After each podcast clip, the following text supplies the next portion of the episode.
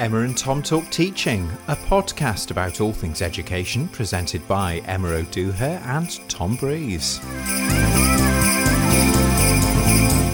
Episode 9 Christmas Special 2023. You like those, don't you? I'm just so happy that we are together in person this time. I don't have COVID. Oh, yeah. You don't have COVID. No. I We're didn't have COVID two years ago. I just had a cold from hell. Yeah. You've been listening to our advent calendar and listening to how ill I was in that Christmas special, haven't you? I was getting myself in the mood um, for this recording, our sixth, sixth ever Christmas special, which is quite remarkable. Um, and yes, we, we sound ill in lots of those ep- lots of those little snippets. Yeah, and the saddest thing is there is a video of last year's one, which is just a video of me speaking down the line with my back to the camera.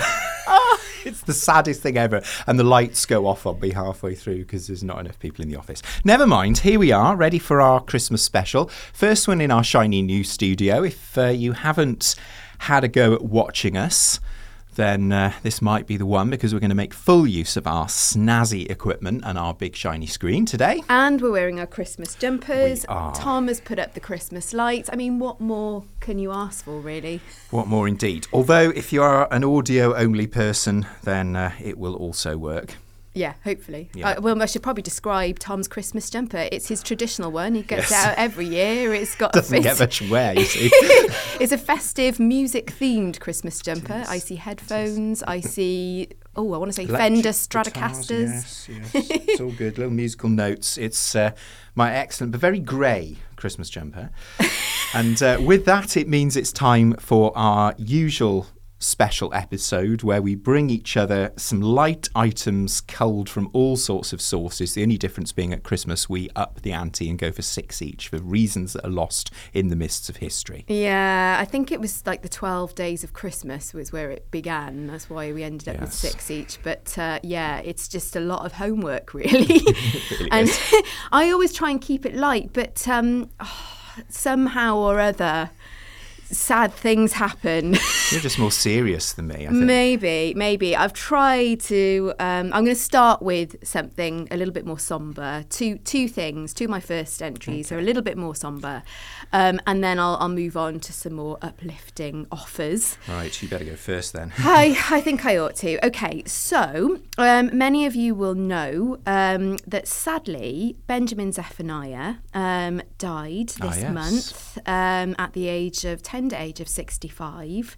Um, if you are unfamiliar with Benjamin, Benjamin Zephaniah, um, you may uh, be familiar with his poetry, um, or if you don't know him at all, he's a British writer, a dub poet, an actor. Um, he was in Peaky Blinders, you may remember him from that. Um, and also a professor of poetry and creative writing and an activist. And I remember um, seeing him, hearing him, and seeing him live speak in Bristol. He's very compelling. Um, and I've got a really nice article from somebody called Ian Cushing, uh, senior lecturer Ah, in. Ian Cushing. Yeah. We like Ian Cushing round We these do, parts. I we still want him to, on the podcast. Come on, Ian. Well, Ian Cushing, um, senior lecturer in critical applied linguistics at Manchester Metropolitan University, has written a very fitting tribute, um, but also very fitting to those of you out there in initial teacher education or just teachers more generally.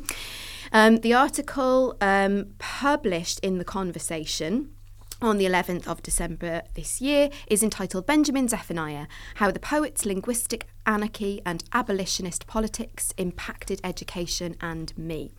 So here goes.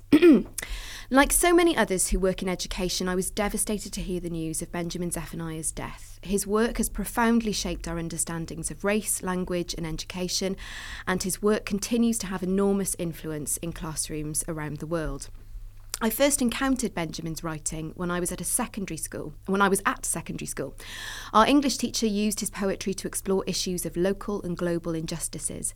Like him, she encouraged us all to challenge normative ways of using language and reject the linguistic hierarchies that shape schools. She, like Benjamin, saw teaching as a political act. My school was located in a racially diverse working class area of a post industrial town in the north of England. The issues that Benjamin examined race, whiteness, capitalism, colonialism, injustice, hostile policing, state violence, and, of course, language were so pertinent to us all. He wrote about things that children, parents, and teachers alike recognised. For many of the children in that school, Benjamin's work will have been the first time they encountered published literature that was written in a language that represented how they spoke and that talked about the things that mattered to them. This paucity of diverse educational materials continues to this day. By far, the majority of literature that children study in schools is written by white authors. It overwhelmingly features white protagonists and is overwhelmingly written in Standard English, a colonial variety of the language that Benjamin outrightly rejected. Benjamin's work, by contrast, is shaped by his anarchist and abolitionist principles. It challenges readers and listeners to examine how language education policy, discipline practices, and curricula normalise anti black linguistic racism. Benjamin's work draws its power from the fact that he refused to separate out issues of language injustice from broader dimensions of social injustice. For him, anti black language policing was simply part of the same logics of anti black policing more broadly. His work is part of a long history of black resistance in British policing, which includes the policing of language.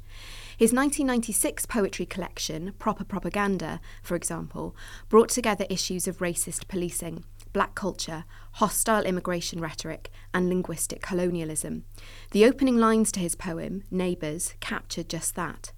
I am the type you were supposed to fear, black and foreign, big and dreadlocks, an uneducated grass eater. I talk in tongues, I chant at night. My first permanent academic post was in the Department of Education at Brunel University, London, where Benjamin was Professor of Creative Writing. Our offices were in the same building. I will never forget the time that he came to speak to my pre service English teacher education group, so teacher trainees, mostly made up of students of colour from working class backgrounds. He showed up and simply said to the class, What do you want to hear about? Linguistic justice, came their reply. For three hours we sat, captivated listening to his stories and wisdom about anti black r- linguistic racism in schools, the criminalisation of black youth in Britain, and the colonial histories of Standard English. He firmly rejected the mainstream narrative that speaking in Standard English is the solution to granting marginalised children justice. Those conversations inspired my students to engage in similar anti racist efforts in their own teaching. I went on to collaborate with one of my students, drawing on Benjamin's ideas. We facilitated workshops with young children where they critiqued ideologies of linguistic prescriptivism and how England's education policies are linguistically oppressive. Years later, Benjamin agreed to collaborate on a research project I led on language and race in schools. Part of the project involved secondary school pupils in London reading his 2020 novel Windrush Child. The teacher used the text as a springboard to encourage the children to examine how language, colonialism, race, and discrimination intersect in Britain. As part of the project, we interviewed Benjamin on camera and showed the videos to children in the classroom. They were enthralled. They discussed how their own experiences of schooling have been shaped by whiteness, linguistic standards, and colonial curricula. This experience reminded me of my own schooling in the 1990s, of hearing his poetry for the first time, and of hearing my teachers talk about language, activism, and social injustice. Benjamin had an incredible capacity to talk about complex issues with razor sharp clarity. He showed how linguistic hierarchies were a product of colonialism and slavery. He rejected any theories of social justice which placed the burden on mar- marginalised communities to modify their language. He was an abolitionist and an anti colonial activist through and through, rejecting in 2013 an OBE because of its language of empire. Despite his untimely passing, Benjamin's words will continue to push back against the systems and structures of language policing which are so embedded within them. His work is needed more than ever before.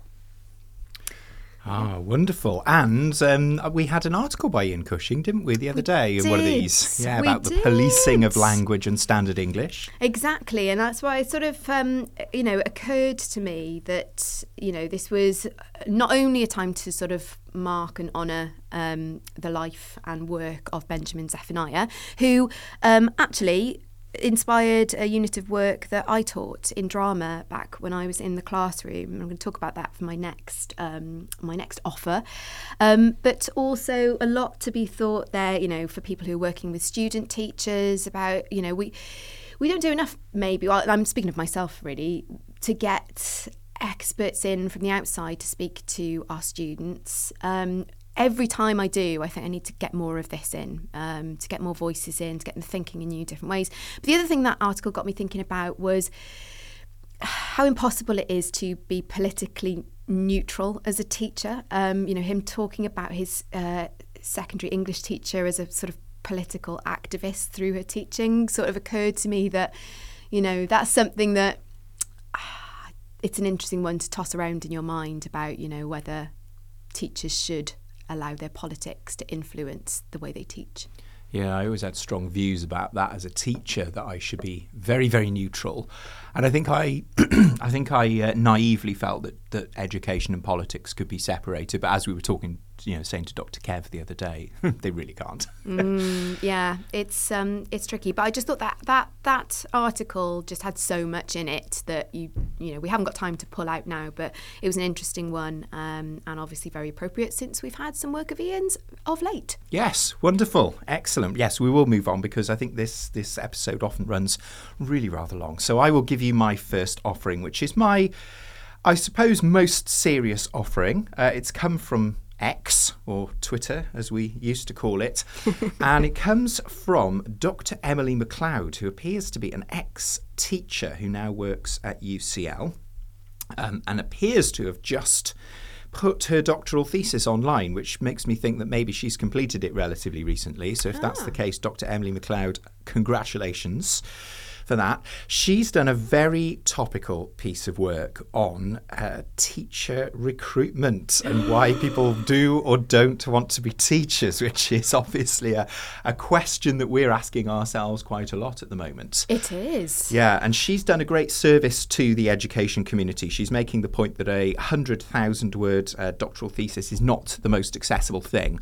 Um, and so she has produced a 13 tweet thread instead, which I think is very good. I mean, I must confess mine was not 100,000 words long, but hers obviously was, you know, considerably more substantial than mine. And she's been good enough to boil it down. So if you find at EE MacLeod, M A C L E O D, on Twitter, you will find her, her featured tweet at the top is this one. And I'm going to read it out uh, first of all, she says, My doctoral thesis is now online. You can read it here, and there's a link, so you can go and read the thing. Um, it's actually really long, so here's a summary in case you don't have time to read all 100,000 words. Thanks, Dr. Emily. It's well known that we desperately need more teachers, especially in the sciences. My research is the first study of young people's trajectories towards and away from becoming a teacher. I tracked the teaching trajectories of young people in England who expressed a prior interest in teaching over a period of 11 years. To do this, I used primary data as well as secondary data from the wonderful Aspires Science project. First, I conducted quantitative analyses of over 60,000 survey responses. I found that many more young people in England at all ages between 10 and 22 are open to teaching than is reflected in teacher recruitment data. Around one third of young people at all ages. This finding is promising for increasing teacher recruitment, but my analyses indicate that this openness to teaching is the result of teaching being a common second choice or backup career aspiration, which was especially common amongst science specialists. My analyses also indicate that without targeted efforts to change the current status quo, the teaching workforce in England will continue to remain dominated by those who identify as women and those who identify as white. Through longitudinal qualitative analyses, I found the choice of whether to become a teacher is not a single decision made at one point. It's an ongoing series of negotiations. Participants went back and forth between teaching and other career options, often several times. So, why? Or why not, teaching. My participants were interested in teaching because they perceived it to be a career that is high in status, a profession where people use their gifts to benefit others, and high in safety, a secure and accessible route to a decent lifestyle. This safety is partly why teaching was a common backup career. Some participants thought they could afford not to become a teacher now because the door to teaching would always be open to them. For those who became a teacher by age 21 22, teaching remained high in status and safety. For those who dropped their earlier interests in teaching, the profession was no longer high in status and or high in safety. The status and safety of teaching were therefore relative, transitory and specific to each individual. E.g., teaching is not simply low in status, but for those who feel they have lots of non-teaching options open to them, it might be. Also, those who became teachers implied retrospectively that teaching was their vocation, even if they turned to teaching after first pursuing other careers. What does this messaging mean for those who feel that teaching is not their calling? My recommendations include more targeted long term careers education about teaching for young people, education which emphasises the skilled and professional nature of initial teacher education. You can learn how to become a teacher through specialised education. You're not born one. Boom. Boom. Very interesting. Very, very interesting. And so, I mean, that is an impressive PhD, isn't It's, it? it's, I've- 11 I've, years. I've definitely got uh, PhD status anxiety now. I do too. Crikey. I mean, I've got to say, it that totally resonated with my own path towards teaching. It was a, a, always that backup. It certainly resonated. But that's a very good point that if it wasn't, you know, your calling, if you never perceived it to be your calling, then what does that mean? If you, you know, if you fancy giving it a go later on in life. Yeah, and I, interestingly, I was dead set against being a teacher. I had views about being a teacher that were extremely negative until I actually tried teaching and found I loved it. And then off I went to become a teacher. But I had decided, for with no reason at all, that teaching was horrible and it wasn't for me. Don't know why. wow, wow. I mean, yeah, that's got that that is really powerful in terms of, you know, the current situation and what we do next. Those recommendations are really important. Yeah, I don't remember actually in those careers talks in all of that. I can't remember teaching being talked about. Um, I can't remember it being sort of front and center. Um, it was almost one that I mean, I'm just guessing this now that wasn't talked about because we saw it every day, yeah. which is not, a good no. introduction necessarily. No, it's not. And teachers tend to not talk up their jobs often as well, quite a lot of them anyway. But you're right. I mean, we always say to this to this to the students, don't they, or the candidates who try and come on the program, that just because you sat on the other side of the room to a teacher doesn't mean you know what teaching is. And so, Yeah. yeah, I mean, actually, interestingly, her next tweet under her pinned tweet at the moment is a, a retweet of somebody else pointing out that over in England, where of course they are paying people a lot more money to train than they are over here in Wales, they have uh, managed to recruit half their target for secondary ITT, as they call it over there. So it's a bit of a scary time, really. It's a very, very scary time. Um, and I, we, we were in a focus group quite recently, without going into too much detail about this, because we're trying to get to the bottom of this in Wales too.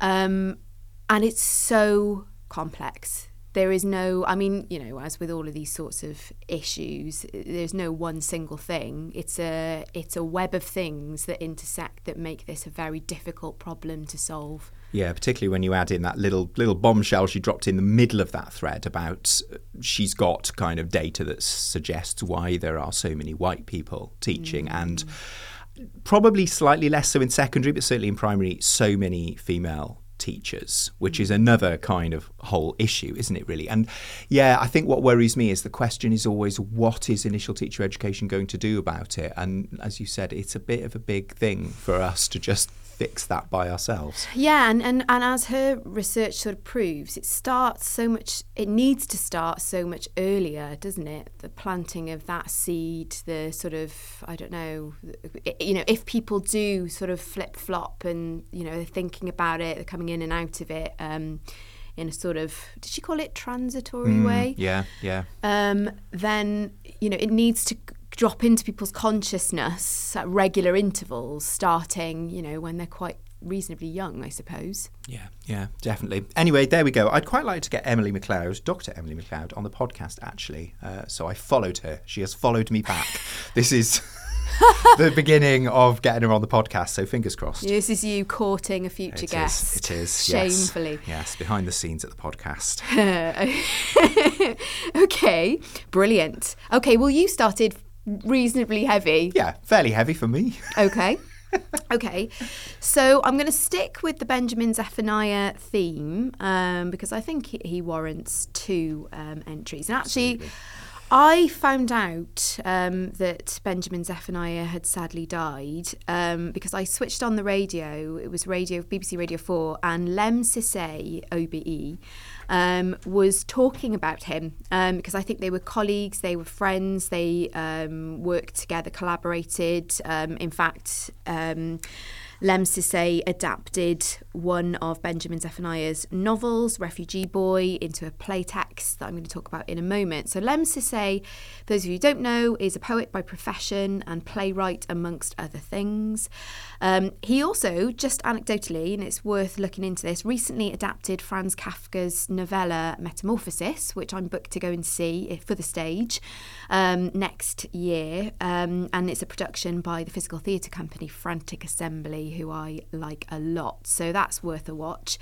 However, I'm going to read you a little bit of the introduction that Lemn Sissay has written to the play playtext adaptation um, of Benjamin Zephaniah's young adult novel.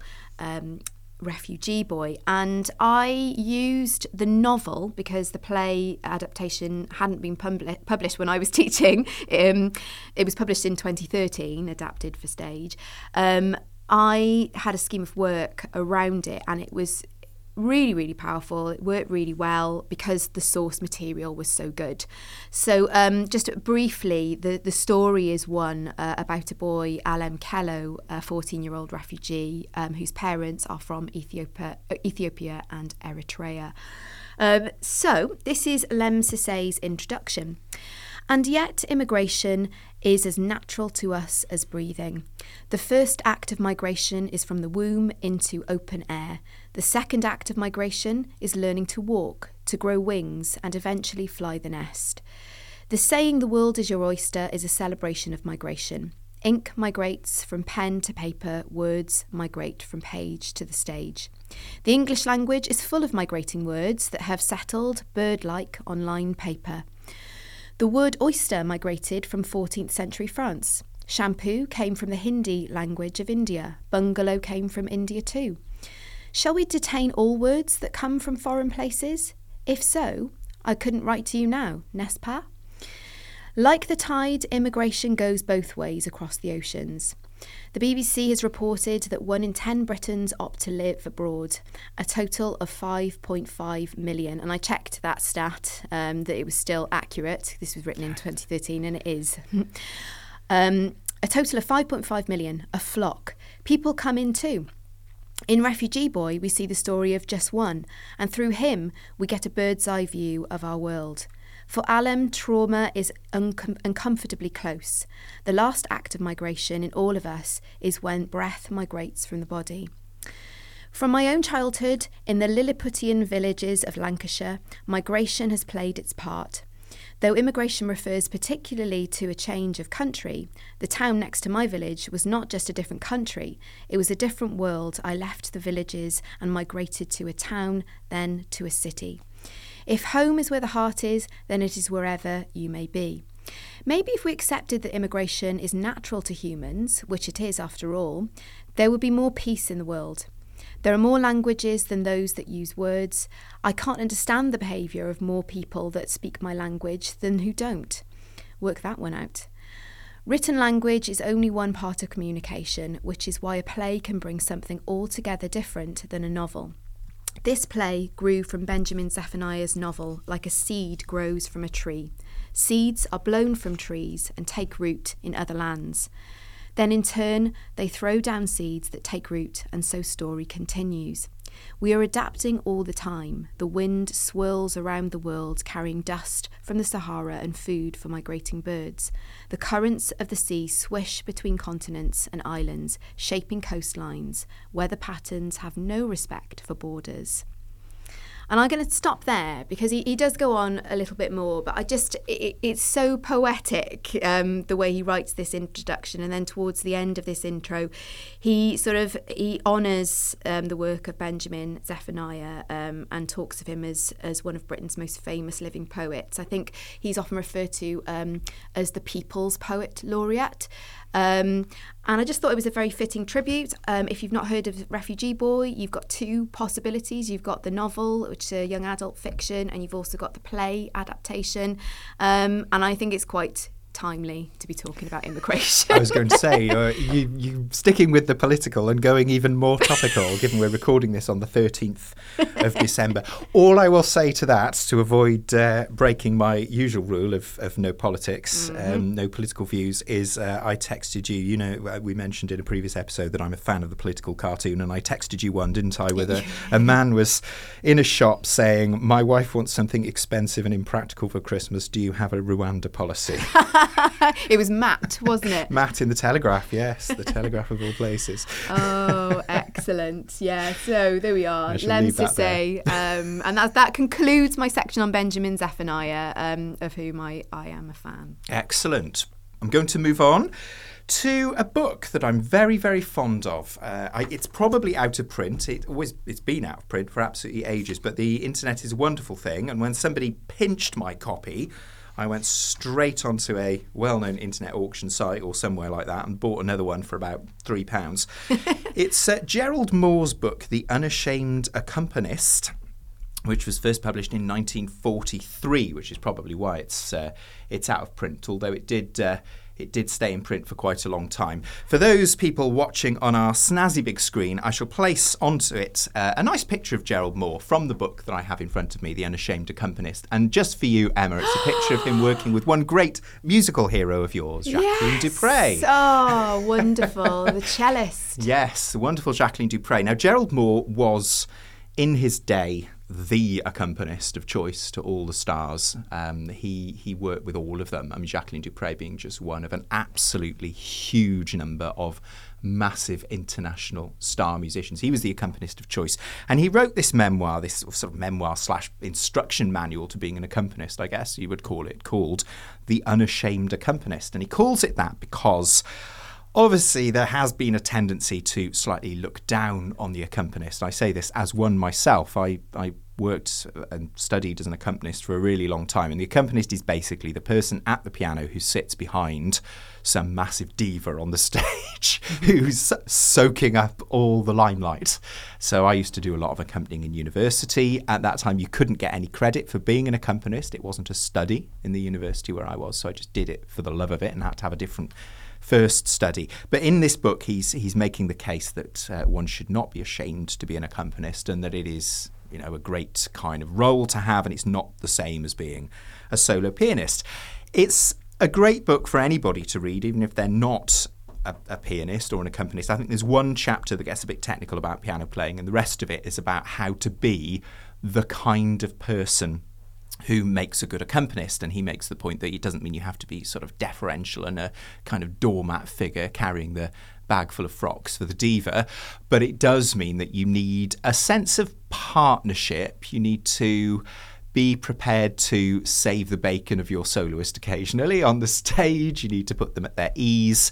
Uh, you need to provide a, a, a backing, a musical sort of backup without being sort of insipid or transparent, and that it takes a certain personality. And, and some of the instructions or some of the advice he gives in the book, I feel, definitely has relevance to those of us that work in education. And I know we've we've talked a lot about the nature of being a teacher, haven't we, lately? And and I think one of the phrases that we often seem to find racing towards our lips when we're talking about it is "It's not about you." Mm, absolutely. and it's the same for the accompanist. I mean, actually, accompaniments can be very challenging to play sometimes. Um, more challenging can be the bit where you have to actually stick with the soloist when they go completely rogue on you on the stage. There's a bit of multitasking involved. I feel the personality of an accompanist and the personality of a teacher or, or an educator of some kind, there are some definite overlaps. And so I've got two little bits of advice that he gives, or bits of information that he gives. The first one, very, very short, comes from the beginning of chapter six performance. This is the bit where he's talking about where you actually go out on the stage and perform. Um, and it's very, very short, this bit. He says, At the risk of shattering the reader's illusions, I must tear aside the veil of mystery which shrouds the godlike figures of musicians and state that when they walk onto the platform, they are often so petrified with nerves that they would give half their fee, or nearly half, to be elsewhere. Yeah. And I think there's a lot of that thing, isn't there? I mean, I know people do occasionally suggest that you and I are quite confident when we're up doing things. Um, and of course, we've both trained as performers. Yeah, absolutely. And that perfectly describes the way I feel still every morning that I walk out in front of my PGCE secondary drama student teachers. It's that, it's extreme nerves, but also extreme excitement to work with them. I know it sounds really cheesy, but um, yeah, I, I'm, that's, that's resonating with me. Yeah, it's. Uh, I think it's important for everybody to know that everybody who performs is, you know, is usually in some way keyed up with nerves. Some of us hide it. Some of us have a persona. It's the same when you're a teacher. You see these very assured people teaching, and you think, "Gosh, you know, they, they don't have a shred of nerves about them." And I think that's that's a really important one just to put out there from Gerald Moore about musicians, about actors, and about teachers as well. And then this other one he um, talks about in the previous chapter the artist's room, what you would probably call the green room, darling,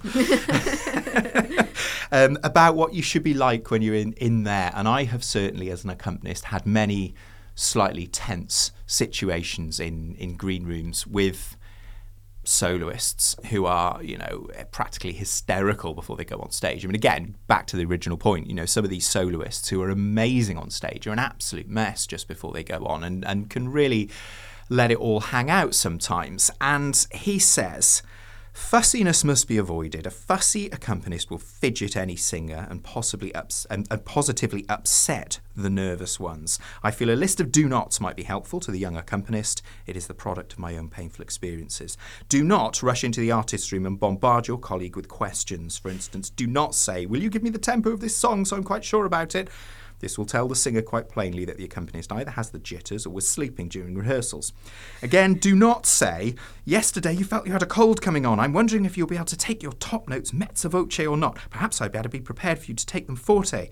This is a question which the singer cannot answer until he's been on the platform. Do not go into the artist's room and say you're tired. If your singer asks you how you are, you must answer fine. You may have shooting pains in the head, have a touch of indigestion, be limping with an ingrowing toenail, but to any questions concerning your well being, your invariable answer is fine. A friend of mine once talked too much. He was the leader of an orchestra and shared the artist's room with the conductor. For the sake of something better to say, the conductor asked the leader how he was. The leader being the principal first violin in the orchestra, the, the boss of the orchestra. My friend replied, Do you know that after our three hour rehearsal this morning, I went straight home and have been teaching ever since? I'm whacked. He dropped into an armchair. The conductor was furious. He complained to the management and asked what sort of concert would it be when his leader arrived exhausted. Thus, we may crawl on all fours in an exhausted condition to a concert, but we must walk into the hall as if we're fresh as paint. Do not at any time relate how wonderfully so and so sang these songs when you played for him last year. It will not help your singer. Far from it, he will not love you for it. And finally, as you walk onto the stage, do not step on the soprano's train. but actually, I think the most important one out of all of those is if, if your singer asks you how you are, you must answer fine. And I think that tells us a little bit, perhaps, about how we need to be with our pupils. Yeah, this is the really tricky thing, isn't it? If we go back to MacLeod's work from earlier, this is what makes it quite challenging. You know, the profession you can't really spare. I'm not. I'm not. We shouldn't be putting forward the idea that you should be sort of sacrificing no. yourself, you no. know, on the altar of, of teaching and learning. But I, I do agree that there is a sort of game faceness about teaching um, and about sort of avoiding all kind of distraction from the matter at hand, which is, you know, making making things happen for the kids that are in front of you in the classroom. Yeah, it's back to it's not about you. I mean, it's yeah. like when I was accompanying, you've got a soloist who's going to have to stand at the front and get looked at, and you're going to be slightly behind them and probably not in quite such a bright light, and people are probably not going to pay much attention to you. The pressure is lower in a way as as the accompanist. Mm. It's not all about you. You have to be able to deal with that, and I think when it comes to teaching, it's not always or it's quite rarely all about you. And mm. so, yeah, you don't want to kind of necessarily be burning yourself out or anything like that. I mean, there was that one a couple of years ago, wasn't there, where I, I talked about that horrible motivational graphic about people consuming themselves while lighting the way for others. It's not that. Mm. It's about, yeah. it's not about you. Yeah. Yeah, oh, it's it's making me think all sorts of things. Like, they, they're really helpful. I think these sort of comparative roles in different professions. I, it got me reflecting on, you know, when things changed for me in education was when I became a director in a school context. And, you know, having been a performer myself for such a long time, this is when I realised that, you know, I'd sort of, I'd scratched that itch. And what I cared most about was making sure that the circumstances were right for those kids to shine, to be thriving on stage, to be enjoying themselves. And, uh, you know, it, it, I can liken those green room situations to, you know, sometimes, gosh, you'd be running, you'll know this from school productions, Tommy, running around at the last minute, you know, trying to get final things sorted. But you have to convey calmness, convey that everything is going to be fine and that everything is in hand um, to the pupils so that they can they can do their best. Yes, one to have a little think about there. Yeah. Don't get me wrong, but it's not all about you. It's not all about you. I tell you what is all about you: solitude. Ooh. How do you feel about solitude, Tom? Love it. And you know that. uh, and in what quantity? Oh, loads. Well, not. You know, I, I I do need to be collaborating and you know speaking to people. I think the thing you know about me is my my happy place in terms of kind of group sizes is two or three, including me. Mm-hmm. Um, I'm very very bad in a big group, uh, either socially or professionally. Actually, I tend not to participate or, or, give very much in in meetings or sessions where there's lots and lots of people. But I tend, I think, to give quite a lot when there's two or three people, and I'm I'm like that socially as well. Um, and I do need a bit of quiet time occasionally, all by myself. And and sort of, how would you characterise um, the way you sort of go about spending solitude or deciding to have solitude? Because this is important to the findings that I'm going to reveal from my next piece. Mm, okay, I don't think I've really thought about it, to be honest. I, I don't think I kind of have a quota or anything like that. I don't think I think, right, you know. I've had too many people now. I must now be alone. Mm-hmm. I, I, mm-hmm. will be alone now. Mm-hmm. Um, I, but, but I just think when being by myself comes along, that's fine. I'm mm. completely fine with it. Um, I like it. Um, I, I do enjoy it. But I'm not kind of militant either way, I would say. I would say the only thing that really I, I'm just not at my best in is when the group size gets up above sort of three or four people. Okay. So there was quite a bit of news coverage at the start of December this year around the publication of um, some new research from the University of Reading, which sheds light on the complex relationship between time spent alone and mental health. And I'm reading an article um, published on their website at the University of Reading entitled Alone but Not Lonely How Solitude Boosts Wellbeing. So the study um, published uh, on the 5th of December in Scientific Reports reveals that solitude has both benefits and costs for well-being.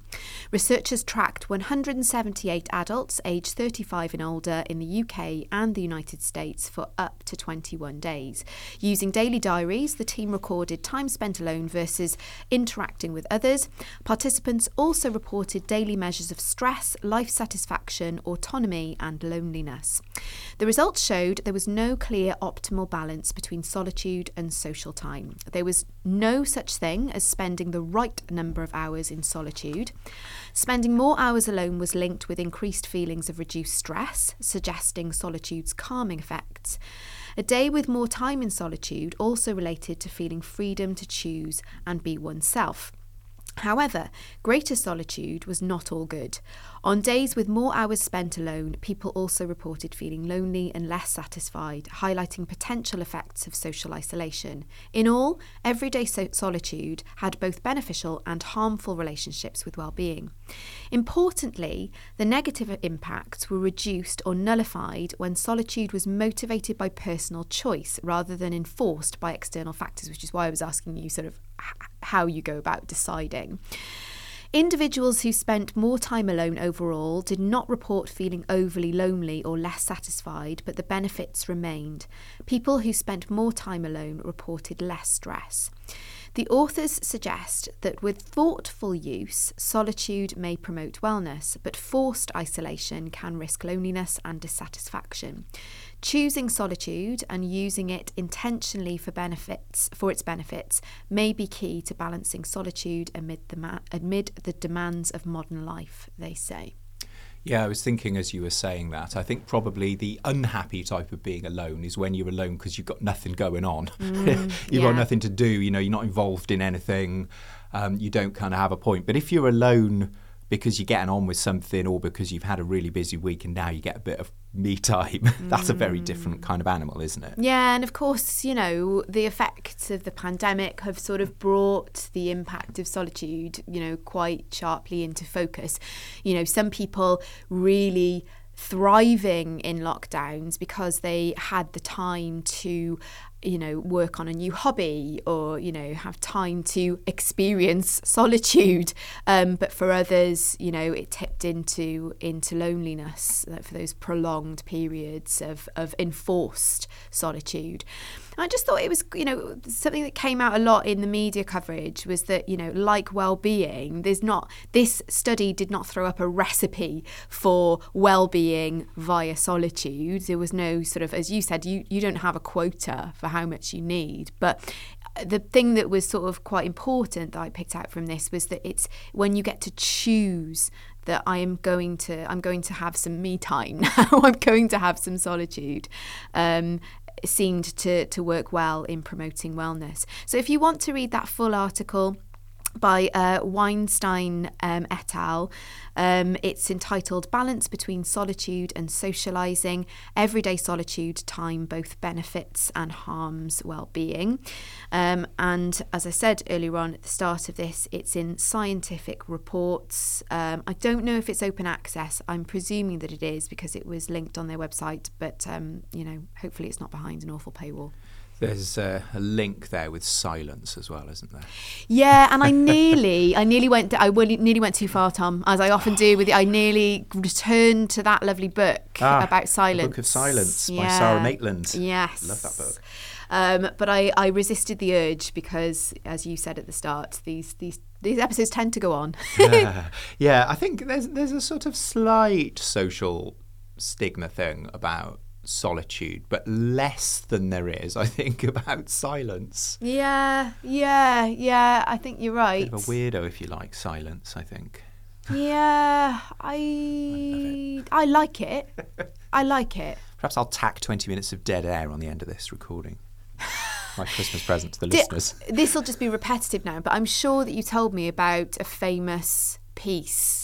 Oh, yeah, John Cage, 4 minutes 33. That's it. Yeah, and the point of that actually is that there isn't silence. No, it's Yeah. the yeah, yeah, it's the audience, the noise. You you you tune in to Yeah. the sound of the world Yeah, around you. Those those kind of weird little things. But yeah, real silence is very hard to come by. Mm. I find very nice. I enjoyed that. I felt I, I felt seen there. That was, really nice. Thanks. Oh, you Uh, I was I was wallowing in my truth there. right. oh, we're so awful. I know. Sorry. I shall stop now. And I will now. Right. This one's going to be a challenge for me. I really wanted to talk about this because I think it's very interesting. It's a double challenge in that I couldn't find a really concise summary of this story. Uh, I've ended up with uh, the article from the New Yorker, and we've mentioned articles from the New Yorker before. They're amazing, but they're very, very long. I've printed it out, it's 39 pages long. So I've obviously got some serious praising to do here. The other reason this is going to be potentially a bit of a rough ride is there is there is some light maths involved, I'm afraid. okay, yeah. I'm thinking about Richard now and that episode we had a few years Yes. ago where I have to just yeah, got to just, you know, lean into it. lean into the maths because it's it's only light maths and actually the maths is not the point here particularly. We don't have to really understand the maths to understand what is going on. This is a story i came across um, in first in another podcast. There's a podcast called the studies show which is a kind of a bit of a bit of a pun on the studies show that whatever, and they call it the studies show.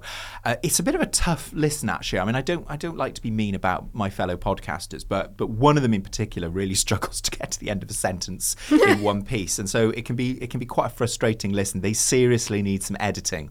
Uh, on the studies show, but their topics are really interesting and they lean in some into some quite hardcore sciencey stuff, and it's worth a listen if you can get past certain issues with the delivery, uh, which which definitely needs an edit. It's a story about a blog called Data Colada. Which I'm assuming. As in pina colada? Yes, I think it's a, a pun on that. It's a, a blog called Data Colada, and it's a story about academic, well, uh, alleged academic fraud, which I think pretty much people are pretty, you know, it, it's not very alleged, it's pretty obvious that it happened. And this this connects with some of the stuff that our good friend Dr. Louise Allen Walker has talked to us about, which is the quantitative research world. Now we are not very much into the quantitative research world. We tend to work in the qualitative sphere, which means we deal with words, we interview people, and we observe things, and we, you know, we write notes and that kind of thing. We don't tend to gather numbers that much in our little bit of education. And there's this sort of oh, weird over the fence thing, isn't there, with quant versus qual, where you know, sometimes the quant people will look at the qual people and think, well, that's just, you know, load of made up stuff. And sometimes there's a bit of a sense that the quant is a, a bit more kind of gold standard because there's numbers in boxes and that kind of thing. Uh, but this is a story uh, which perhaps suggests that things might not be all as they seem in the world of quant. And we know that Louise has talked to us about. Do you remember her talking about the replication crisis, where journals didn't want to print studies that attempted to replicate the results of other studies because they thought it was boring. Mm. And then suddenly a bunch of people thought, let's just let's just have a go at replicating some of these studies. I think they tried to replicate a huge pile of quantitative studies and found that loads of them didn't replicate. Yeah. And now there are whole journals whose whole point is is publishing replications, and you have to kind of in some journals you have to say what you're going to do before you do it, and they say they're going to publish whether or not you get a good, you know, neat result. But this is a case where two extremely famous academics have come a little bit unstuck with this. And when I say extremely famous, I mean serious fame. You might have heard about the idea of nudging people to change their behaviour. There was a nudge unit in 10 Downing Street in Blair's time. Obama was very into the idea of nudging.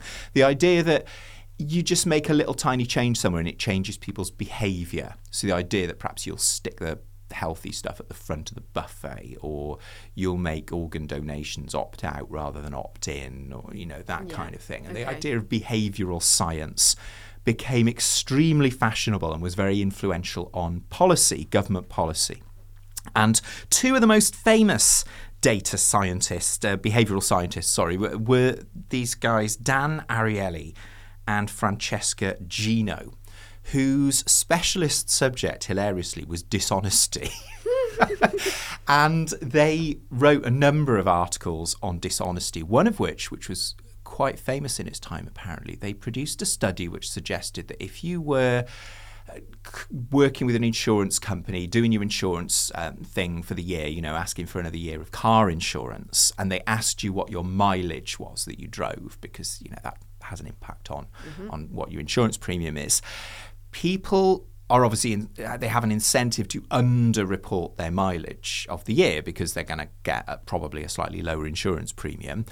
They produced a study which purported to say that they had done this this test with these kind of mocked up insurance forms. Um, they'd done it with an insurance company, and they found that if you signed a statement saying that you were going to be honest, uh, and that statement came at the top of the form before you actually entered your mileage for the year, people were much, much more honest than if they filled in the form and then had to sign at the end. And this had a really big effect. Uh, you know, that people were starting to change you know, tax forms, you know, governments were talking about changing tax forms, putting the signatures at the top rather than the bottom, that kind of thing. And then the writers of this blog, Data Colada, got involved. There are three writers. I will find their names uh, in a minute, but I have got 39 pages I'm, I'm hacking through here with this. Uh, with this thing. Data Colada. Uh, here we go. Joe Simmons, Leif Nelson, and Uri Simonsohn. Uh, they produced this blog, and they were approached by a, a graduate. I think she was a doctoral student actually, who wanted to criticise some of these people's work, these famous science, uh, data people, behavioural people, and got really roasted by her supervisory team, who refused to let her do it, even though she really, really wanted to, because she could see there was dodgy stuff in the data. And so they contacted this blog. In a sort of nutshell, they looked at the data set, the quantitative data set, which they got hold of, this massive Excel spreadsheet, and they found some really, really strange stuff in it. Namely, I mean, one of the most obvious ones was if you, here's, the, here's where the maths comes in, Emma, right? Okay. Imagine you've got loads of drivers, right? And you ask them how many miles they drive in a year. You're going to get a sort of bell curve mm-hmm. where there's loads of people driving a medium amount of miles and a very small number of people driving a small number and a very small number driving a, doing a large number. You know, you get that curvy shape that we all see on graphs. So one of those distributions like a, a curve.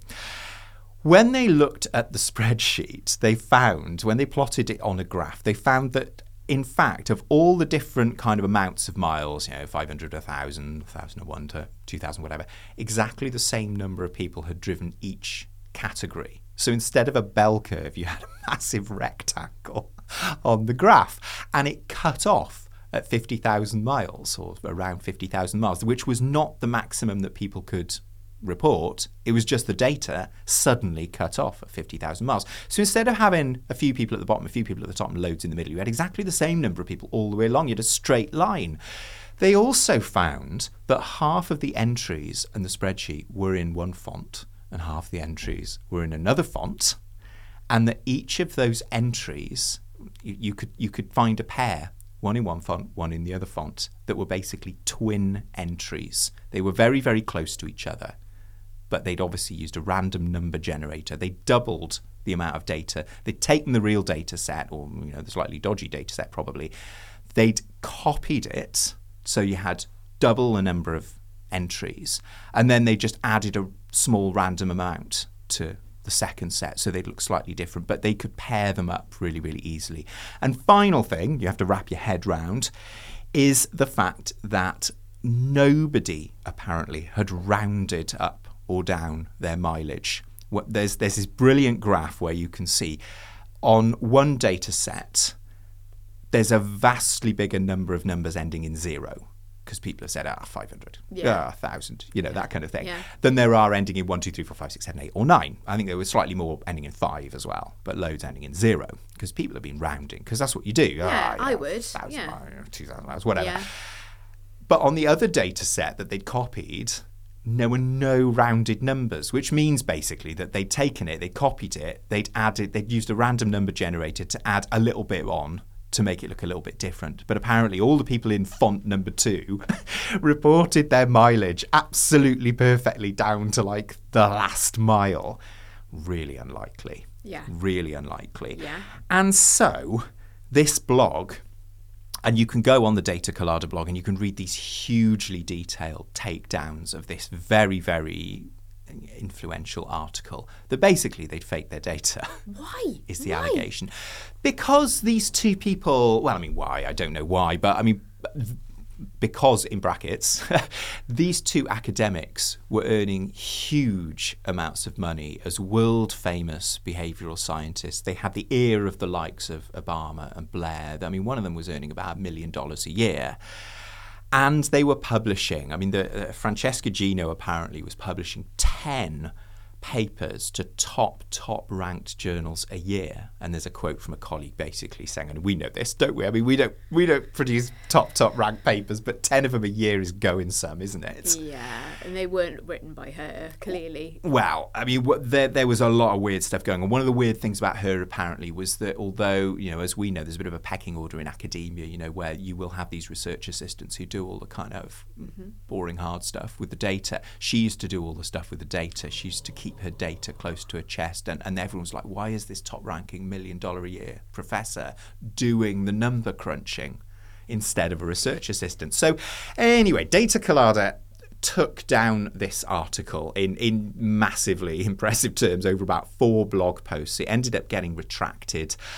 Francesca Gino, um, I mean, they, they were both also, they were both subject to a, some significant amounts of disciplinary action by their institutions. Francesca Gino was, was sort of put on administrative unpaid leave and, you know, all of that sort of stuff, suspended basically by Harvard. And then sued Harvard and the blog for $25 million, which then caused a bit of a backlash in the academic community because, you know, the, these guys were, were pointing out pretty obvious flaws in the data, which they they make available for download so you can see it yourself. And so then they, they ended up getting donated some massive six figure sum to help with their legal fees. And as they say, the case is ongoing. Wow. Yeah. So the the legal case that she mounted against was it was that libel or something like that? Yeah, yeah. Wow. Done them for defamation and, and you know, for Harvard for, you know, unfair when she hasn't quite been dismissed, but she's been, you know, suspended and all of that kind of thing. But it just kind of goes to show that this sense that the quantitative world is sort of a bit holier than thou because it's numbers in boxes actually nobody was looking at these data sets. Everybody was looking at these ridiculous kind of things that people were saying. And none of this stuff was replicating. In fact, these, these three blog writers apparently published a parody article called False Positive Psychology, in which they proved, in inverted commas, that listening to the Beatles song, and you've got your Beatles jumper on today, this is good, listening to the Beatles song When I'm 64 rendered studies, study participants literally a year and a half younger. because they just, as they say, you know, data will tell you anything if you torture it hard enough. Yeah, and it's interesting that the thing that really sort of made the math all make sense to me was the human element, yeah. which is that you're more likely to round it up. Yeah. You know, so like the qual, like knowing like true b- human behavior and the qualitative sort of side of that. I know I'm, I'm, I'm, I'm, what I'm really saying is that a human, you if you look at the, if you look at the data knowing that yeah. that was gathered from humans. yes, and exactly, and also knowing that you you would get a bell curve if you yeah. plotted the mileage of thousands of people. You know, it's it's and to get a rectangle, but nobody's checking this stuff, or nobody no. was checking this stuff. And the job that these people have done on the Data Colada blog is super impressive. I have to say they they go into the sort of history in these spreadsheets and see that people have been moving things around in there to make make the numbers sort of add up to the thing that they want to prove. Wow. And yeah, something I notice about journal articles is that, you know, for obvious reasons, that you don't have to include all of your appendices, including all of your raw data. Some do. Mm. Um, but, you know, even, you know, qualitative studies, they don't include all of that raw data. They, they, they couldn't with qualitative. So, yeah, you, you can't even check, can you, if you're the reader? You just sort of, you know, take take what they're saying as as true. Yeah, you do. And I mean, I think in some of these cases they do provide the data sets, and nobody was checking them.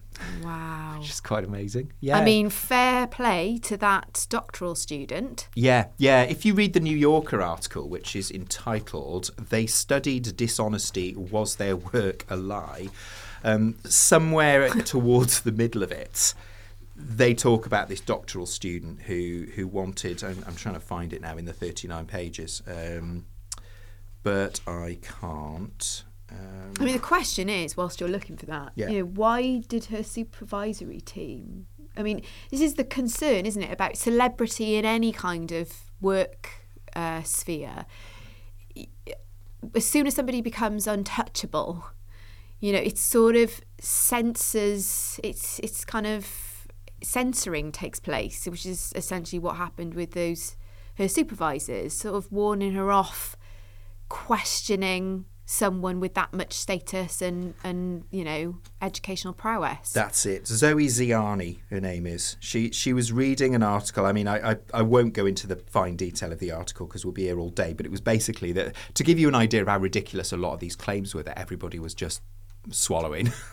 the the article that they read that she read was suggesting that networking, you know, like going around and networking, literally made people feel unclean. Which is bizarre. I mean, you, you, can read the article to see how they came to that. Um, she looked at the results, assumed that they'd been fiddling the figures, um, expressed her doubts. The advisor said, "Don't ever say that." The members of the dissertation committee couldn't understand why this nobody of a student was being so truculent. In the end, two of them refused to sign off on her degree if she did not remove criticisms of Gino's, Gino's paper from her dissertation. One warned Ziani not to second guess a professor of Gino's stature in this way. In an email, the advisor wrote, Academic research is like a conversation at a cocktail party. You are storming in shouting, You suck. that that worries me in some ways more than anything else. Like if a doctoral student cannot, it, it, it's it, like in any, you know, if if if a student teacher can't come into a school and sort of respectfully call out something that isn't working or make a suggest like that is just a real concern to me. Yeah, definitely. It says she complied, but her professional relationships had deteriorated, and she soon left the cocktail party for good. I wonder what Ziani's doing now. Uh, it probably says in the article, but wow, we probably had too long on Data Colada now. But it, it's fascinating if you Yeah. dig into it, and you know, don't be afraid to dig into it if you're a bit frightened of the maths, because it's it's like you said, it's clear and it's it's about human stuff, and it's so interesting. Yeah, you explained that really well, by the way. Thank you should you. I Uh, think I took a consider bit long consider teaching. I, I, I, no, I don't like the idea of teaching, but yeah, I think I, I may have taken a little long out of our running time there, but I thought it was worth it because I've been following this story for a good few months now, and it's just fascinating. totally worth it. Um, okay, well, I'm not going to feel guilty about following it up with a little bit of a meaty one myself. it. It's, it's not meaty actually; it's just lengthy. Um, the clip is lengthy, but it's totally The worth clip. it. I shall fade you up then. Okay, There we are. so You are faded. are you familiar with Letters Live? Ooh. Is yes, I was reading about this the other day and nearly brought it to the Oh my to the show. Yes. there we go. So, for those of you unfamiliar with Letters Live, um, it's it's uh, it's its tenth birthday this year. Um, it started out. The first one took place in December 2013 at the Tabernacle in London, and quickly established its, established itself as a very powerful and dynamic event format that attracted outstanding talents to performing to to start that again.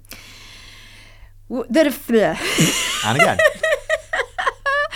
as a very powerful and dynamic event format that attracted outstanding talents to performing remarkable letters in front of a live audience. And that is what it is. It is performers performing um, letters that have been written across, you know, hundreds of centuries actually some of these are centuries old um, to a live audience and it, it's a it's a celebration as they say on their website of the enduring power of literary correspondence.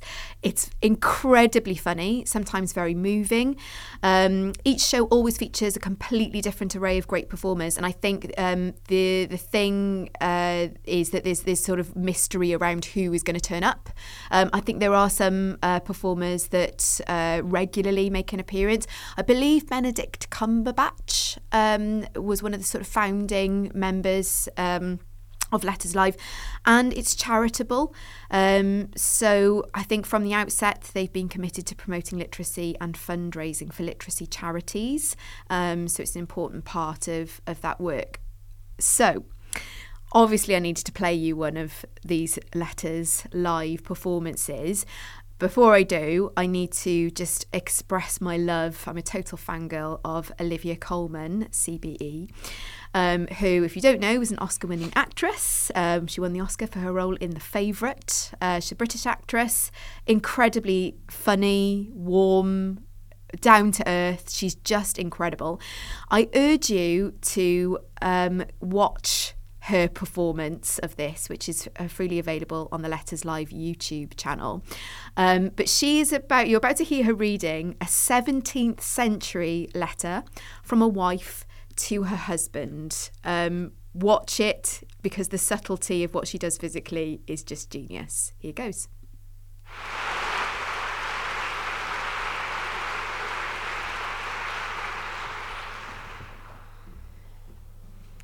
My sweet life.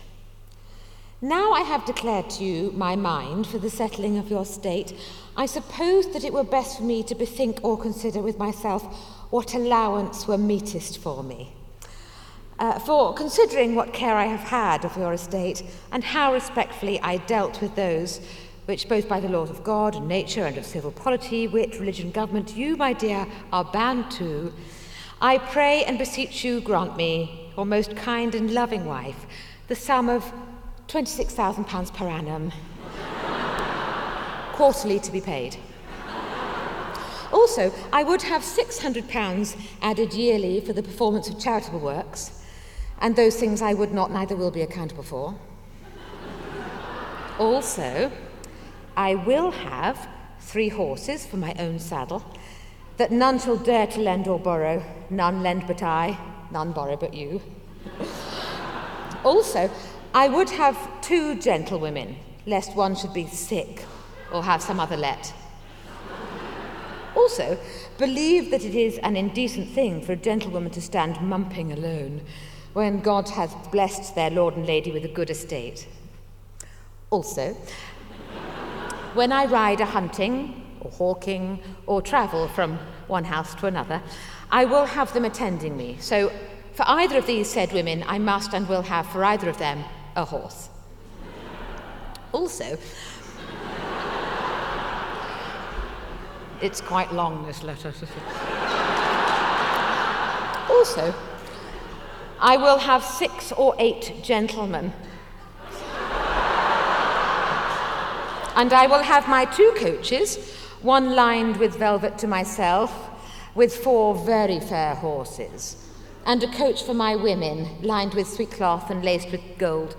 Um, the other with scarlet and laced with silver, with four good horses. Also, I will have two coachmen, one for my own coach and the other for my women. Um, also, at any time when I travel, I will be allowed not only carriages and spare horses for me and my women, but I will also have such carriages as shall be fitting for all, orderly, not pestering my things with my women's, nor theirs with chambermaids, nor theirs with washmaids.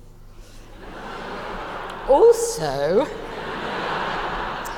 for laundresses when I travel, I will have them sent away before with the carriages to see all safe and the chambermaids I will have go before, that the chambers may be ready, sweet, and clean. Also, that it is indecent to crowd up myself with my gentleman usher in my coach.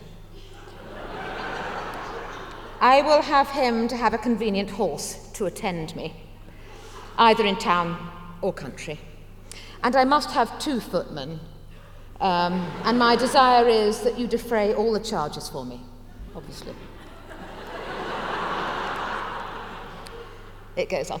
Also, for myself, besides my yearly allowance, I would have 20 gowns of apparel, six of them excellent good ones, eight of them for the country, and six other of them very excellent good ones.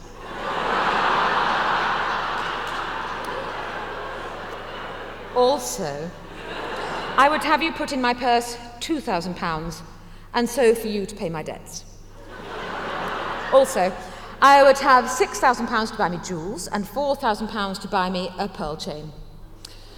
Also, seeing as I have been and am so reasonable unto you, I pray you do find my children apparel, and their schooling, and also my servants, men and women, their wages. Also, I will have all my houses furnished, and my lodging chambers to be suited with all such furniture as shall be fit, as beds, stools, chairs, suitable cushions, carpets, silver, warming pans, cupboards of plate, fair hangings, and such like. So for my drawing chambers in all houses, I will have them delicately furnished, both with hangings, couch, canopy, glass, carpets, chairs, cushions, and all things there and unto belonging. Oh, nearly there. Also, my desire is that you would pay all my debts.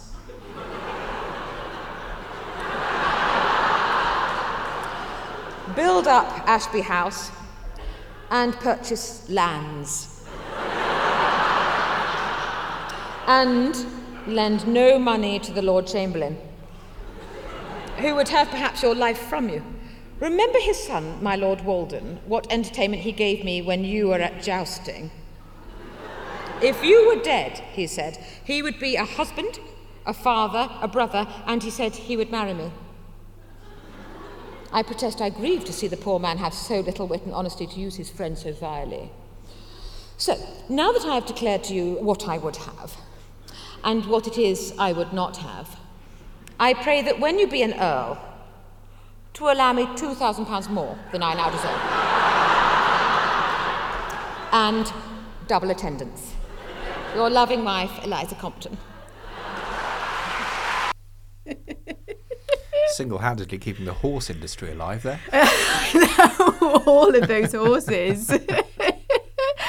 I, in, uh, six minutes long, but that is the beauty of it. 17th century women. Who says they didn't have power?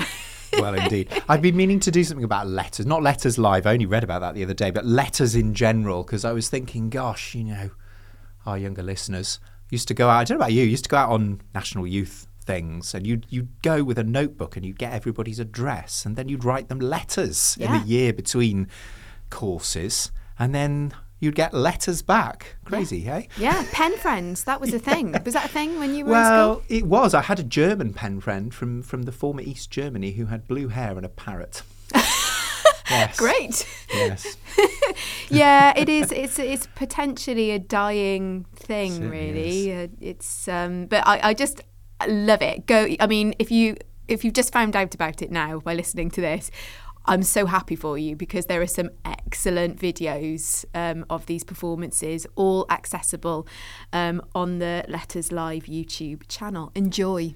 Somewhere I have a box of letters from my friends from National Youth Choir and National Youth Orchestra of Wales. I have occasionally thought about finding any interesting ones and bringing one in, but we'll see. They're like historical artifacts now, aren't Oh, they? If they you go up in your attic and you find one, it's like, oh gosh, this is uh, something from the past, isn't it? Absolutely. Lovely stuff. Right. I'm going to accelerate slightly uh, because we are we're running along as usual. very quick one. Very quick tweet for us from uh, Susie Dent of uh, Countdown Dictionary Corner fame. She appears, I only spotted this tweet, appears at some point. She asked what were the phrases you'd like to ban. Uh, and in reverse order, number 10, my bad. Number 9, the optics of something. Number 8, so at the start of a sentence. Number 7, let's go offline. Number 6, basically. Number 5, I'm not going to lie. At 4, I wanted to reach out. At 3, like as a filler. At 2, no disrespect, but. And at 1, going forward.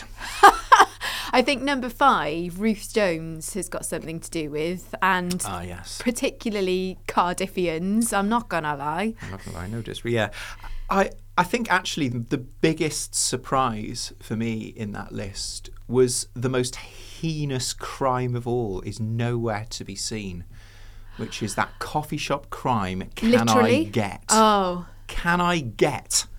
When Can asked get? to a person, I mean, if I ever decide I want a career change and go and work in a coffee shop, the answer will be no. The idea is I get it. Stay on that side of the counter. Can I get? why is literally not on there? I don't know. I think I'm guilty of this one myself, but that is annoying as well. That Yeah. It literally, literally. Yeah, yeah. I, I I die a little inside every time someone asks the coffee shop people, um, "Can I get a?" I think I don't even know why. I think maybe does it minimise the sort of existence of the person behind the counter? you know, you're not going to get it. This person is going to make it for you. Yeah, that's a very Yeah. good point. Can I I just hop know. across the counter? Yeah. The optics are bad. I that that they say that a lot in um, Succession, which I'm a, a big fan of. I think going forward is probably said a lot in meetings. Yeah, that's Oh, yes, yes. definitely said a lot. There's a few on there that actually have probably said a lot in me- meetings. Where's touch base when you need it? Yeah, It's a dreadful abomination. we should play bingo with these, shouldn't we? We should. We should. Meeting bingo. Anyway, that's a quick one from me. Uh, Okay. and anyone uh, I find in the coffee shop asking, "Can I get?" will will get a swift slap. I'm going to do it next time I go to the coffee shop. Okay, so I've got uh, two quick ones to end with. I'm going to try and make them quick, actually, and they're a bit more soporific. So if you're, um, you know, de- delving into your Christmas chocolate and starting to feel a tad sleepy, this will send you off.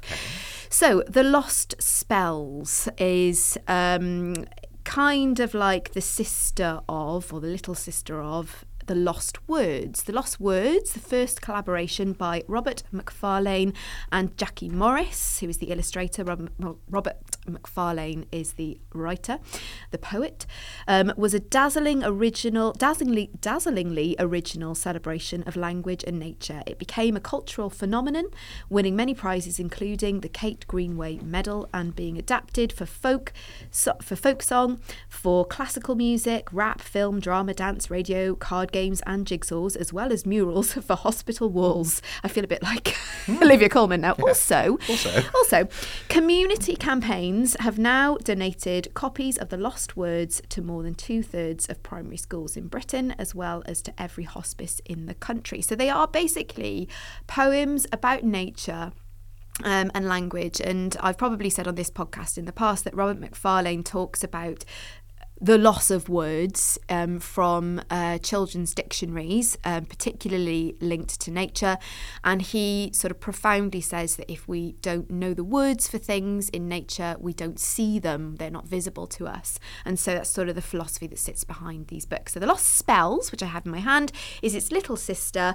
And I'm just going to read you um, the last of the spells entitled Silver Birch, a Lullaby. Now, I must mention before I I start that the poem refers to um, uh, my silver seeker, um, and it's referring to a beautiful red fox who features in the illustrations um, co- uh, going along with this poem. So here goes Silver Birch, a lullaby.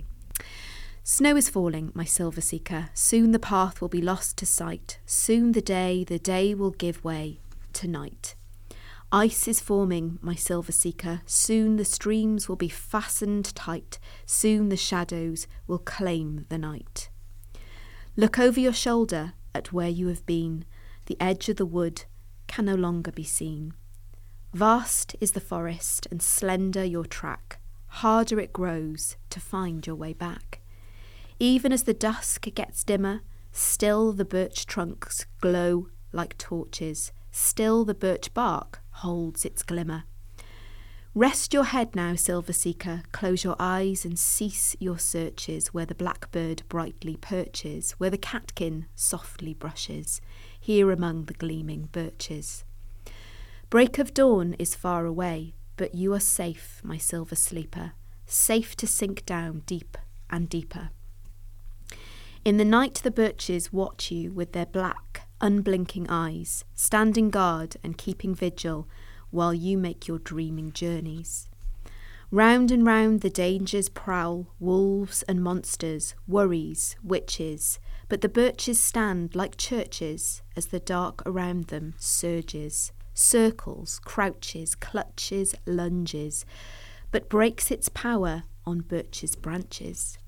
Held at bay until at last the sun emerges, warms the pines, the larches, lights your yawns, your stretches, there among the silver birches. Nicely read.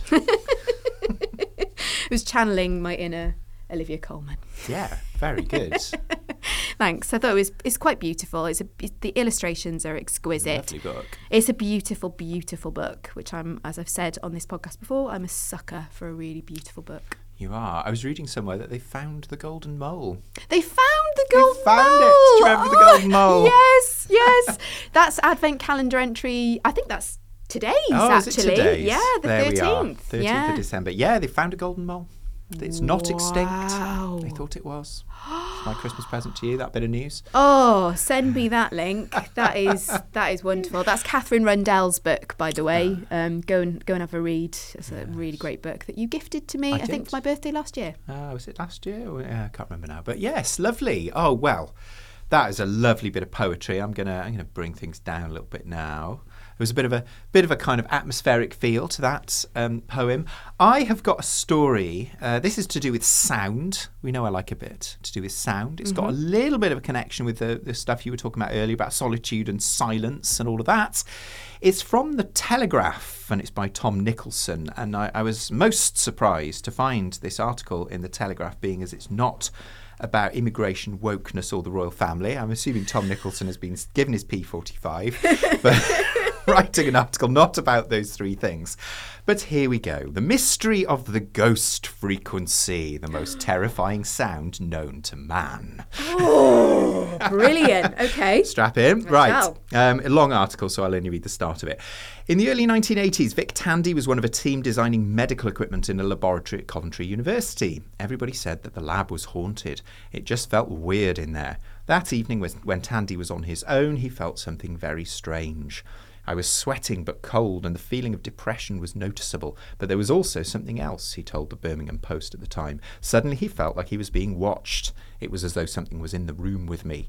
A greyish shape appeared on the edge of his vision. The temperature dropped. As he turned to look at the shape, it disappeared. There was absolutely no evidence to support what he'd seen, so he decided he must be cracking up and went home. Tandy and his colleague Tony Lawrence wrote in a 1998 paper on the incident. Tandy was a man with many interests. He became a lecturer in information technology at Coventry University and was an engineer, but was also a keen magician and member of the Leamington and Warwick Magic Society. Mm-hmm. in his spare time, he had time to go fencing too. On another evening in the same laboratory, another odd thing happened. His fencing foil was clamped in a vice on a table in the middle of the room. Nothing else was touching it, but slowly at first, then faster and faster, the blade started to vibrate up and down. Intrigued, Tandy started to investigate and discovered a new extractor fan near the laboratory. It was sending rumbling low frequency sound waves of, waves of 18.9 hertz into the laboratory, which were bouncing around and focusing where his foil was clamped.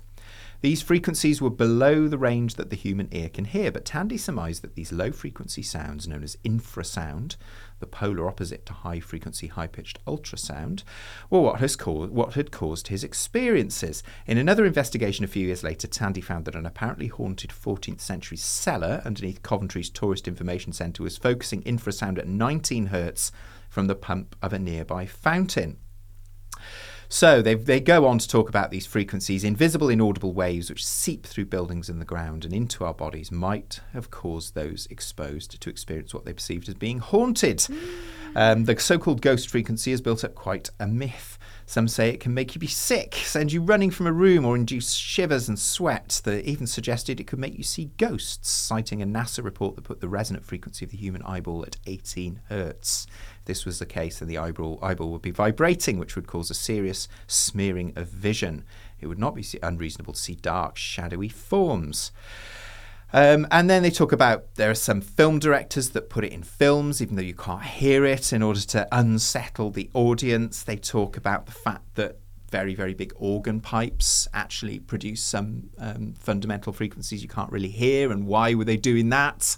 Maybe they were you know, the early version of doing that, you know, giving everybody a really profound experience in church with these these very very low frequency sounds.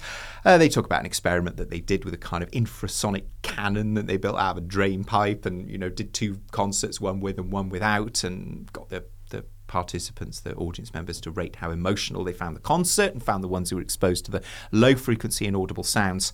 They, they had more of an emotional experience. So it could be that if you are in a place and you're feeling a little bit odd, it could be that you are experiencing inaudible infrasound at 19 hertz, The ghost frequency. the ghost frequency. And so, of course, I sat down with my sound editor oh my god, you're going to play it to me now.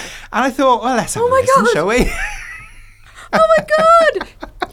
I did not sign an ethics form. No, you didn't. Don't worry. Quite apart from anything else, um, you would need an enormous speaker. Um, these headphones are not going to cut it. Listeners, don't panic. You're probably listening through AirPods or something similar. It's not going to do anything. Um, also, probably when I make this into an MP3, it'll probably strip it out anyway. But I am going to play some nice, uh, some nice low frequency sounds to us. Let's start at 100 hertz. 100 hertz is like mains electricity hum, you know, when you hear something humming. That sound I'm always having to cut out of the podcast when I forget to switch the extract fan opposite. We'll start at 100. There we go. We'll go down to 50.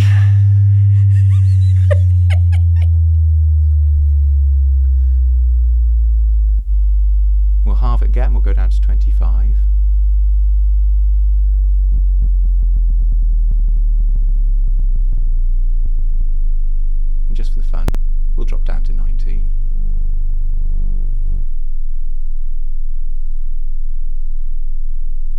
How's that for you?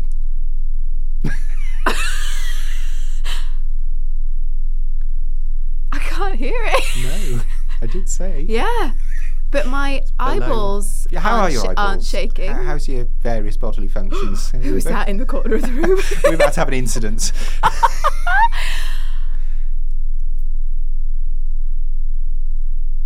Have to say, I think I can hear it. I, what you, I, Right you do astonish me sometimes. I thought I heard it right at the end there, but I don't know whether it's my It brain be playing psychological. tricks. Yeah, Have you seen any ghosts?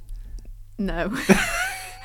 but that is fascinating. It's interesting, isn't it? I mean, you would need a, a very big speaker to really do that properly. Mm. I mean, we're going to get complaints if I'm wrong, but uh, if there's people out there all screaming listening to this now, yeah, It- infrasonics. It's amazing how you need to know, listener, that we do not confer at all um, over these offerings. We we, don't. we're our homework. We're hearing these for the first time. And my final offering is an organist. Oh, there we are.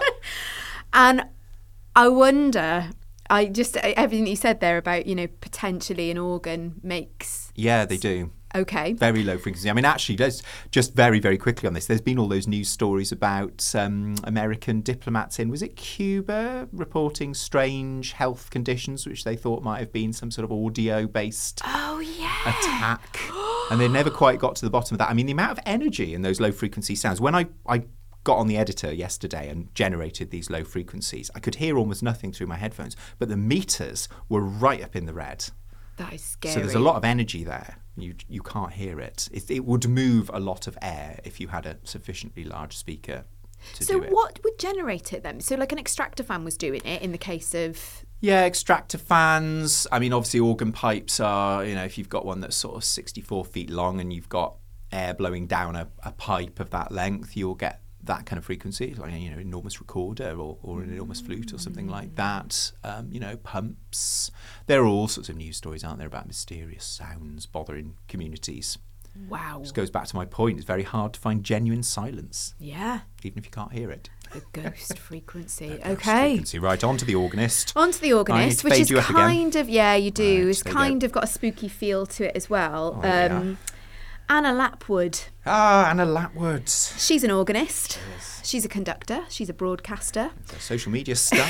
she is. Also, she holds the position of Director of Music at Pembroke College, Cambridge. Um, she's Associate Artist of the Royal Albert Hall in London and Artist in Association with the BBC Singers. And in 2000, in this year, sorry, in 2023, she was awarded the prestigious Game Changer Award from the Royal Philharmonic Society.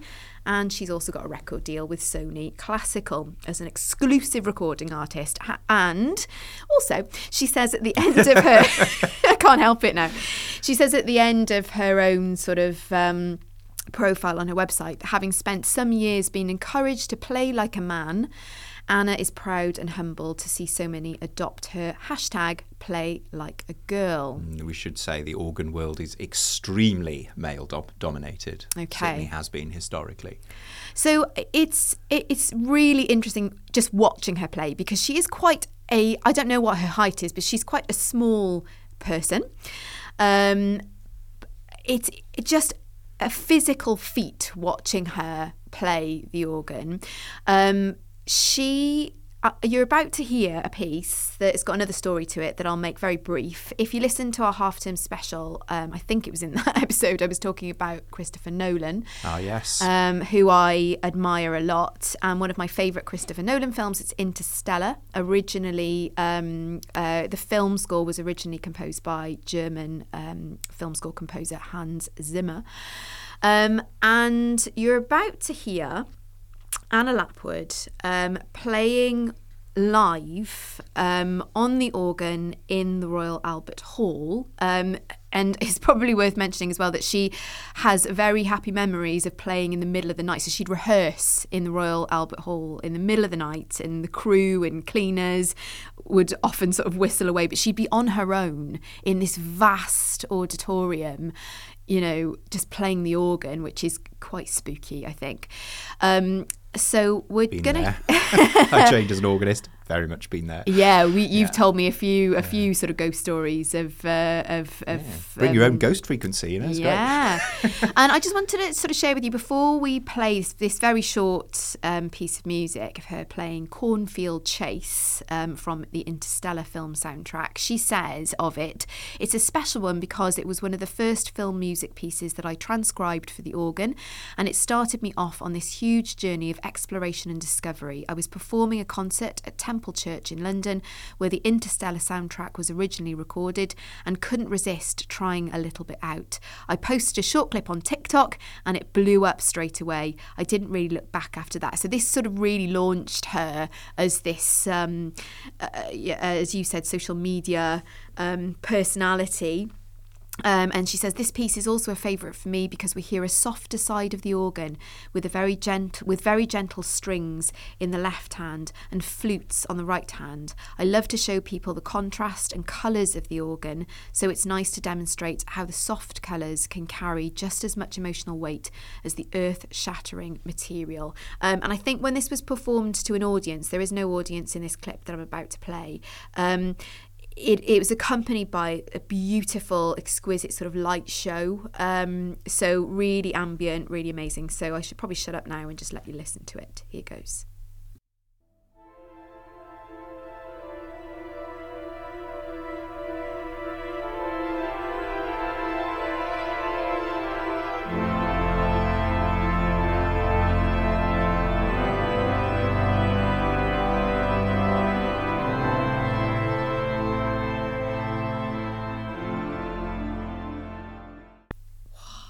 Big acoustic in there.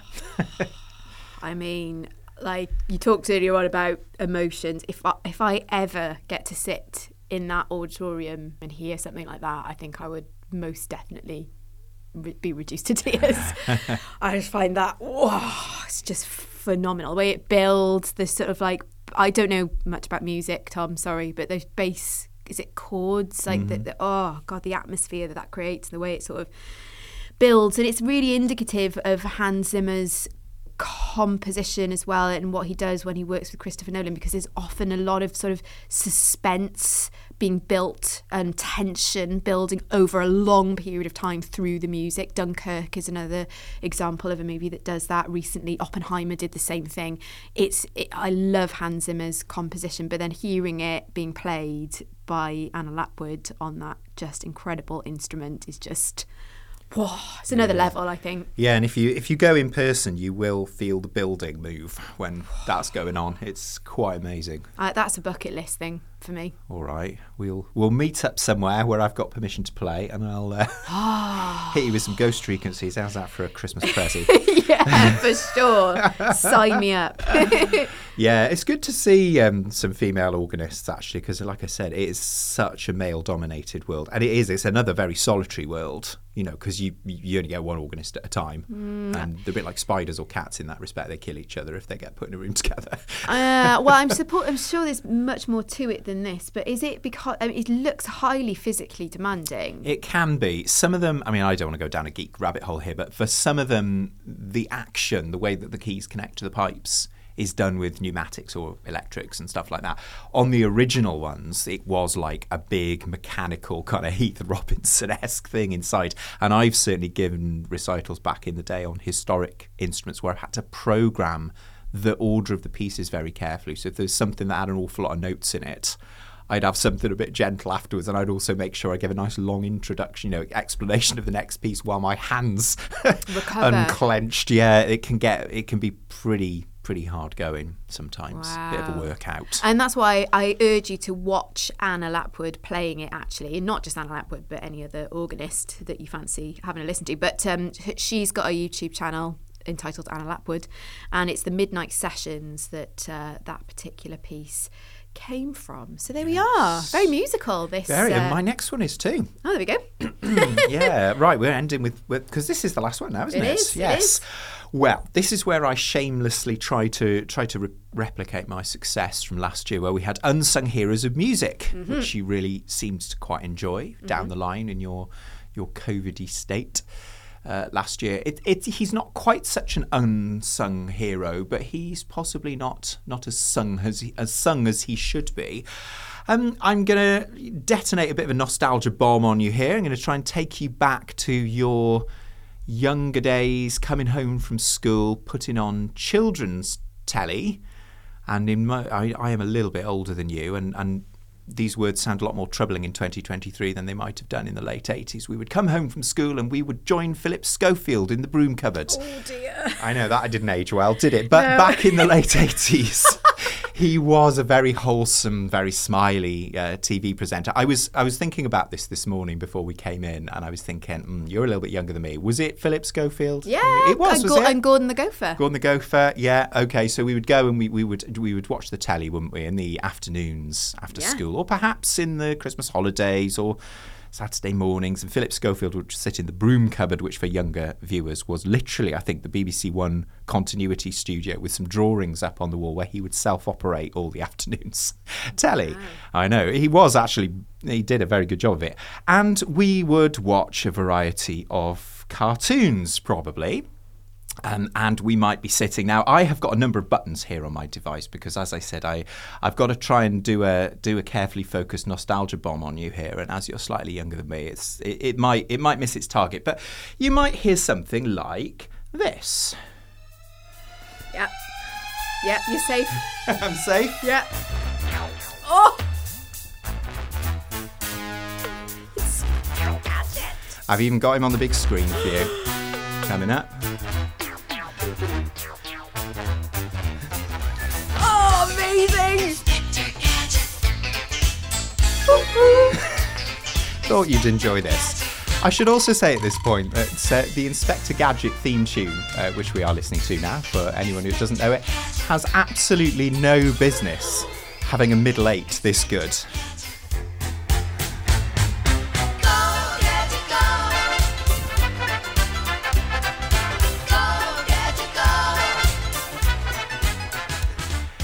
So yes, Probably miming the wrong instrument there. well, you know, you mime whatever you like. We're, it's not like we're surrounded by cameras or anything. So there we go. There. There we go, the Inspector Gadget theme. We might be uh, listening to that, or I don't know. This one, this one might land a little bit early for you, but we'll give it a try.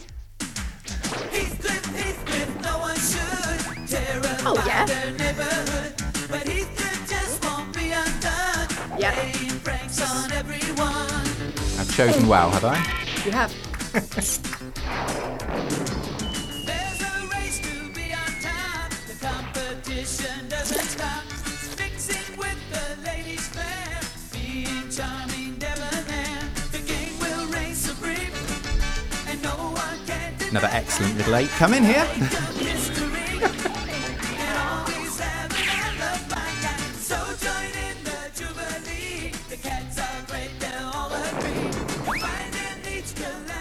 And can we believe that in the 1980s, um, the theme songs for kids' programs were so long they even had time for a cheesy key change? Yeah. The animation is incredible as well. There it is. Oh, yeah! There it is. But Heathcliff just won't be undone. You should realize he can win it with you. There we go. Just gave you a little bit of nostalgia there. My unsung hero of music this year is a man called Shuki Levy. Have you heard of Shuki Levy? Sorry. No. Well, nor had I. Nor had I. But Shuki Levy was responsible for a truly ridiculous number of theme tunes of the things that the likes of you and I used to watch in our youth. Everything from the ones we've listened to, um, the Get Along Gang, I vaguely remember that one. Yeah, love the Get He Man and the Masters of the Universe. Wow. Um, the Mysterious Cities of Gold. I don't know if that one was a bit early for you. That was a that was a truly barking mad 39 episode epic adventure story set in 16th century South America. Would you believe? wow. um, which actually had a absolutely epic music score attached to it as well. I mean, it was a barking mad story, but the music score was absolutely amazing. Shuki Levy was born in 1947 and had a brief career as a performer. He then, I believe, he's Israeli American. He he wrote the uh, Israeli entry for Eurovision in 1981, and then went on to write. I mean, he's got how many has he got? Uh, it, it's thousands. He's got thousands and thousands of these theme songs to his name. If you check out his either his website or his Wikipedia entry, you will find uh, a dodgy cartoon from your youth that he has written the music score for. Did he do Trapdoor? No, he did not do that. Um, but he, it was mostly the sort of American imported ones. Where and, and in the case of the mysterious cities of gold, I think it was originally Japanese, and then it was dubbed into French, and then dubbed into English. Uh, he did the music for that. So any of those sort of imported things that we would have listened to in our misspent or watched in our misspent youth on a Saturday morning or Christmas holidays, he has done the theme for it. He is basically the soundtrack of the youth of anybody who was growing up in the 80s or 90s. Wow, I'm looking down the list now as we speak, and ah, this is amazing. Turtles. Oh yes, yes. I was wondering if he did the raccoons. That was a I that was a favourite of mine. I think so, but he did an awful lot. I mean, there was some sort of story, some sort of investigation by um, one of the Hollywood um, magazines that he sort of had a kind of studio type setup going. It was him and a guy called Haim Saban who who was kind of like the business side of it, and they had a lot of freelance composers producing a lot of stuff which they would then put their names on and therefore get the royalties for. So there is a suggestion that not all of this stuff was absolutely done by him, Right. but quite a lot of it was. I mean, he has a serious claim to be called the soundtrack of all of our youths, all of us in our kind of 30s and 40s. Incredible. I mean, I've just been transported again. You managed to. You've done it again, Tom. Yeah, you were on your dad's sofa, weren't you, in uh, Yeah, last year? And now you've just got back from school and you're watching Philip Schofield and Gordon the Gopher. Yeah, yeah, absolutely. I mean, Inspector Gadget, I used to love. I loved Inspector Gadget. I did love Rainbow Brite as well. Yeah, I, I must don't admit. think I You probably didn't. No. but they are, you know, they're and they're not bad. A lot of these, a lot of these scores. I mean, some of them were really kind of orchestral and epic. I mean, I'll just this because this will this will send some of our sort of people in their late 30s, early 40s completely nuts. This is the his epic score for the Mysterious Cities of Gold, which is kind of electronica, orchestral kind of barking madness. Shuki Levy, this year's unsung hero of music. You've started something now. It's going to have to be every year, isn't it? It You have to find somebody. But he, yeah, he is the soundtrack of the youth of anybody who was in the broom cupboard with Philip Schofield. Oh dear.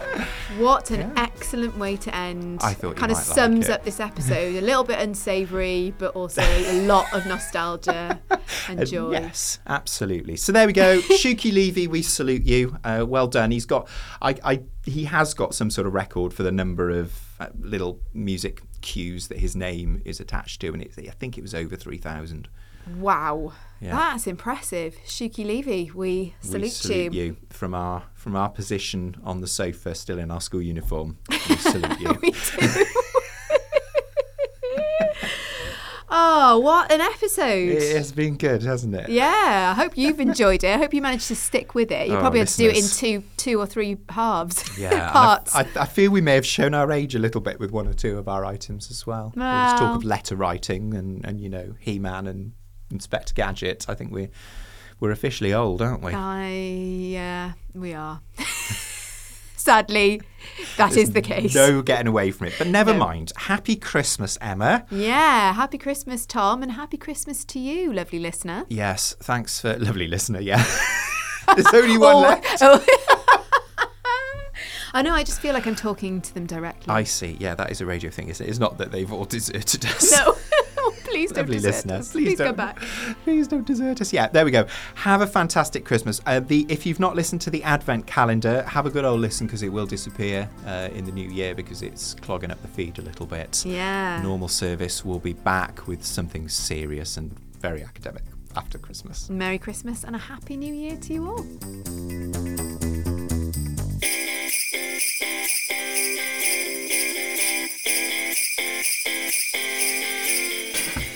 You've been listening to Emma and Tom Talk Teaching, a podcast about all things education, presented by Emma O'Dooher and Tom Breeze. A special Merry Christmas to our studio support team Rhys Evans, Jamie Hicks, Peter Lambon, Caitlin Meredith, and Ethan Walsh.